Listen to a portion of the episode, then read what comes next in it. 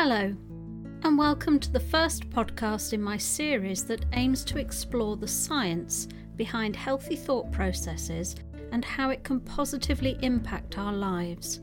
I'm Sam Nash, and together we will work towards achieving a quiet mind.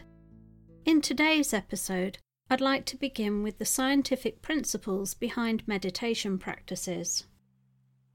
I'm told that practicing meditative techniques is the equivalent of a physical workout for the brain. The idea is appealing, and yet it's so hard to make it stick as a habit. I know the science behind the practice, and I've studied countless research papers on the benefits to health and well being, and yet most guided meditations fail to hit the mark. As soon as I find a nice soothing voice to listen to, the guide begins to veer off topic into religious or spiritual practices. What if I don't want to learn about Buddhist monks, or swear allegiance to whichever Swami has been fortunate enough to devote their lives to the teachings of a particular faith? My intention is to achieve optimal health and a vast reduction in my responses to stress, not to become the next Olympic level guru. With such sound scientific principles behind the art of relaxation, it makes no sense at all to insist on tying meditation to a specific religion. To achieve a quiet state of tranquility might take time and practice, but harnessing your brainwaves is so beneficial as to make it all worthwhile. Why does it require the support of a faith? Researchers monitoring the brain scans of meditators have identified five different frequency ranges, some of which have the potential to overlap and can be subdivided further. Let's start with the most subtle the infralow frequency. This is a constant background impulse of electrical energy within our neurons. Think of it as your car idling in neutral.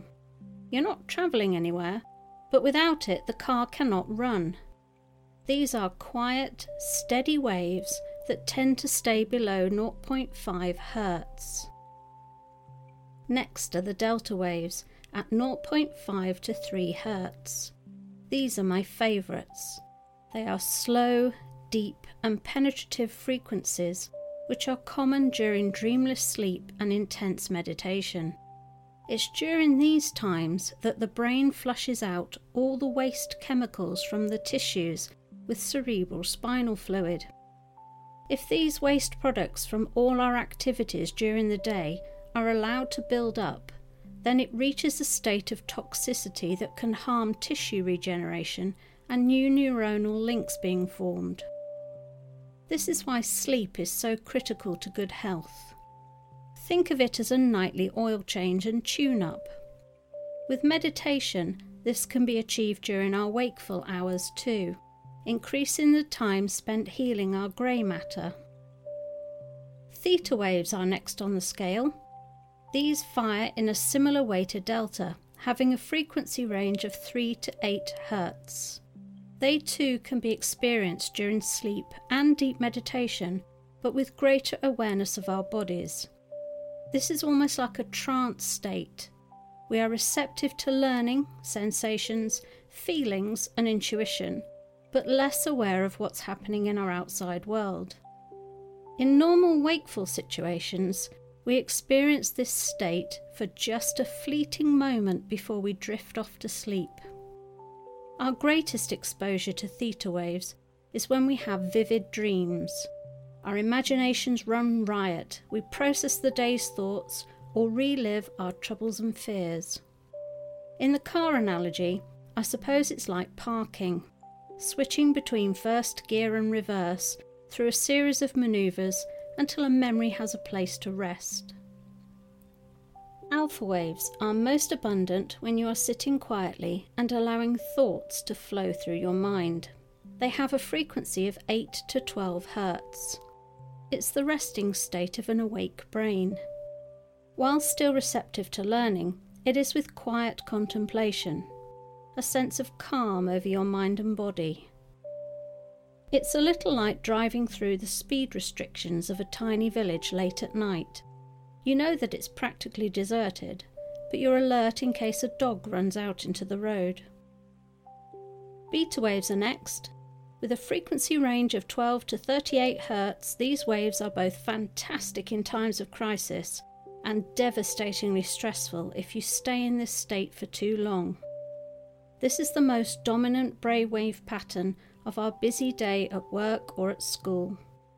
It's fast moving and allows us to make split second decisions, remaining active and highly attentive to focused tasks. This is the state necessary for problem solving, hitting tight deadlines, and high excitement. The beta state can be subdivided into lower, middle, and upper levels, with the subtle differences between them blurring. Needless to say, this takes a huge amount of energy to sustain, which in turn generates greater quantities of metabolic waste chemicals in the tissues. If this state, particularly high beta, is maintained for prolonged sessions, it tips over from complex problem solving and intense engagement into anxiety and stress. Think of this state as a London or New York cabbie who has to monitor all the potential dangers of traffic congestion while navigating tricky routes all day long. Gamma waves. Now, these are the fastest and highest frequency of all brain activity. They are quiet and rapid and have the ability to synchronize information from all the different brain areas for processing at the same time. This one is still a bit of a mystery to many researchers, since the frequency range of 38 to 42 Hz is technically above that of neuronal firing. Thus far, scientists have no idea how the brain manages to achieve gamma wave frequencies, and yet they have detected abundant emissions from the brains of advanced meditation practitioners. It seems to be most prevalent when the subjects are experiencing feelings of universal love and altruism. Current theory suggests that when gamma rhythm is achieved, you are able to modulate perception and consciousness, the inference being that this is the ultimate state of expanded awareness. I suppose in our driving analogy, we could liken it to when we're hurtling down the fast lane of a motorway. Momentum and speed are reached, but you are fully alert to lane changes and terrible drivers all around you, ready to act instinctively to danger. The trick to healthy brain states, like most things, is in attaining balance. Over arousal of certain brain regions, inducing a prolonged state of high beta waves, is linked to anxiety, hypervigilance, impulsive behaviour, sleep issues, depression, nerve pain, and aggression. In a similar manner, under arousal can also trigger anxiety, depression, ADHD, and many other symptoms.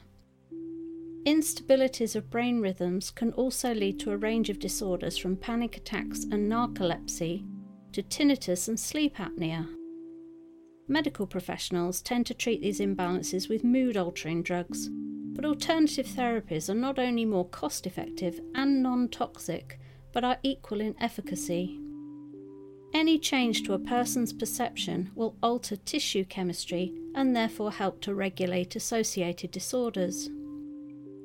Functional MRI scans of advanced meditation masters have shown conclusive evidence of conscious control over brain rhythms. Meditation balances all regions of the brain until the frequencies are harmonized. The more you practice, the longer you can keep your thoughts synchronized and in a heightened state of awareness. It also allows efficient use of neural pathways, reducing the risks of burnout or toxic overload from metabolic waste buildup. Let me give you an example of high beta. Just think about the last time you faced an impossible deadline and you and your colleagues had to work late to solve insurmountable problems. The consequences of failure were unthinkable. At first, the adrenaline surges, clearing your mind and placing you in a problem solving and high functioning state.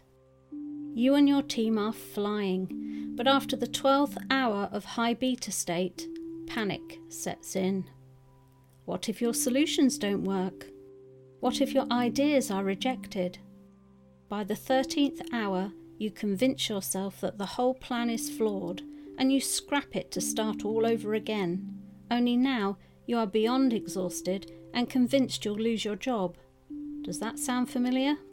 By building in time to rinse out your brain metabolites and allow it to quieten to a lower state through meditation, you give your grey cells time to recharge and re establish harmony between brain regions.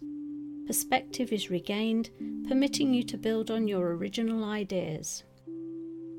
It's simple common sense, yet we dismiss the need for essential brain maintenance as a weakness. No one expects an athlete to run a marathon against the clock every day of the week, and yet that's exactly what we expect of our brains.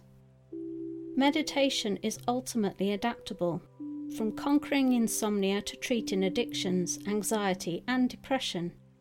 We have an organ that can self regulate, create brand new connections and pathways, learn and retain skills, and harmonise with others to recognise emotions and distress.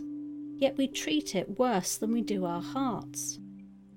Everyone knows that diet and exercise are crucial people spend thousands of pounds or dollars on personal trainers, dietitians, gym memberships, all to obtain a fit body, but neglect their own mental health. If you are willing to commit to a gym, surely you can spare a few minutes per day to work on mental fitness and well being. The science is overwhelming. Religion is not required to practice meditation, just a desire to control your own thoughts. Perhaps we too will gain the insight afforded to the gurus of gamma wave mastery and see where faith and science coexist in a blissful state. Until then, I will continue to learn and practice mindful meditation in an attempt to achieve holistic well being. If you found this podcast helpful in any way, please do like, follow, or share and help me to spread the word. I'm Sam Nash, and I hope you have a fruitful day, a relaxing evening, and a quiet mind. Bye for now.